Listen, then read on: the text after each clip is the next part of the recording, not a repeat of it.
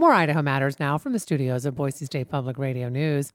Idaho kids have had a few snow days this year when the weather and the roads are bad enough to cancel school and keep them home. And the Boise School District covers 450 square miles. That's a lot of roads to cover when officials are trying to decide whether or not to call an actual snow day. Nick Smith, the area director of the district's Boise High School Quadrant, told our morning edition host George Prentice that officials get up very early to drive those roads when it gets snowy. Let's take a listen to how they decide on a snow day. I guess my first question is, and a lot of people ask me this, so I get to ask you, what, what when do you have to wake up and uh, and start uh, checking the weather? Yeah, that's a, that's a great question. So we get up pretty early when we are predicting poor weather. We get up around 3:45 in the morning and start driving in our designated areas. There's a team of, of six people, and we divide the district up into kind of six areas. And we start driving at 3:45. The goal is to be back to the district office by five o'clock in the morning, uh, so that we can deliberate and make a decision by 5:15 in the morning because the first bus pulls out of the bus barn at 5:20 a.m. I had no idea that it was such a physical process. So you and your colleagues, and you said, I'm sorry, half a dozen? Uh, you said six? Yep. So we we drive in shifts of six. So there's there's 12 of us that drive, but we typically divide up into two groups of six so that if we have multiple bad weather days in a row, um, the same people aren't having to get up day after day after day. And that's kind of a newer practice this year. We used to all drive every day, but we're trying to share the load now by dividing up into two groups. Are you driving the equivalent of some bus routes? Yeah, we try to go to cover the entire district. So, for example, I uh, live in Southeast Boise, so I'm responsible for driving those neighborhoods. So, I drive up through Warm Springs Mesa, through Harris Ranch, up into Harris uh, North, through Columbia Village and that area, and then finish my route out by the bus barn into the district office. So um, that's kind of the route I take. We have a colleague of mine drives the north end, including the Highlands and Hidden Springs areas. We have folks that are driving the bench, uh, the Central Rim area, uh, throughout the district. I've got a hundred questions. What if what what if you can't make it to the district office? What if what if the yeah. conditions are just just you shouldn't be driving? Yeah, that's a great question. Um, we we stay in communication throughout our time driving. Wow. Um, so we have an ongoing text thread uh, that we kind of keep in touch of what we are witnessing and observing and experiencing when we're out there.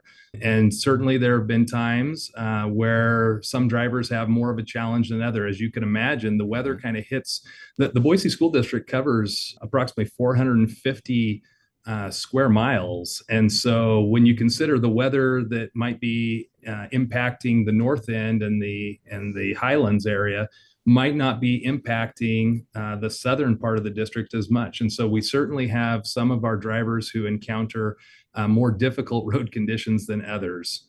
But more often than not, when you do get together, I'm guessing most of the time, if not all of the time, just make a decision for the district as a whole. Yeah, absolutely. And so we meet back at the district office by five o'clock and deliberate um, and have that conversation. And when we make a decision to cancel school, it's for the district as a whole. Mm-hmm. And so it, even if the weather wasn't quite as bad in in the southeast if it's really bad in, in, the north and into the highlands and those areas, we would make a decision to cancel school for the entire district. What happens That's, then? Uh, there must be a text slash phone yeah. slash email chain.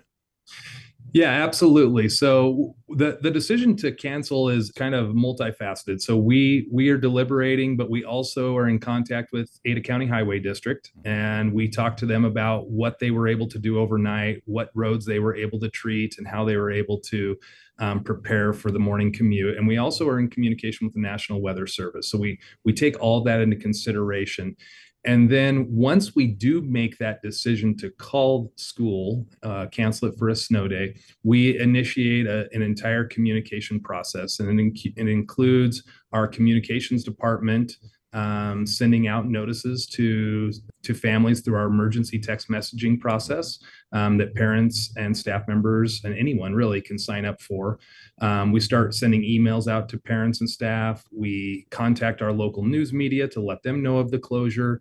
And then our communications department starts posting on social media, including Facebook, X, Instagram, Nextdoor Neighbor, all of those different platforms and then we we initiate our internal phone trees. So i contact all of the principals in the boise quad let them know that school is canceled ask them to initiate their phone trees. So they send out their text messages to their staff as well. So it's once we make that decision it's a it's fairly quick the notification process. Are snow days built into a school calendar that's a that's a great question as well. The district doesn't actually build snow days into our calendar, so to speak. Um, long story short, state law requires school districts to adopt a school calendar that provides students at each grade level with a minimum number of instructional hours in a year. Right. So, in the case of our district, uh, the calendar that we adopt each year exceeds that minimum number. So, for example, if the minimum number is 990 instructional hours in a year, our calendar it might be uh, 1,050 something along that. We so we have more instructional hours than are required by state law, which basically, in essence, gives us that cushion that we need uh, if we do have to cancel uh, school for snow days or for any other purpose. Um, so if we had facility failures or anything like that, or any other type of um, weather that caused us to have to close school, that same state law allows school districts to um, close their buildings for 11 hours due to emergency closures. So, in, in addition to building in that buffer, mm-hmm. we also have the ability to close up to 11 hours for emergency closure situations. So, might you ever have factors where the weather deteriorates when staff and kids are in school and you might need to react to that? Ooh, you just described what makes all of this so difficult. Yeah. Yeah. uh, when we're trying to determine whether or not we're going to cancel school, uh, we're not only looking at the current conditions, but also what the National Weather Service is predicting for the rest of the day that right. could impact that afternoon uh, commute and that afternoon, um, those afternoon routes trying to get kids home.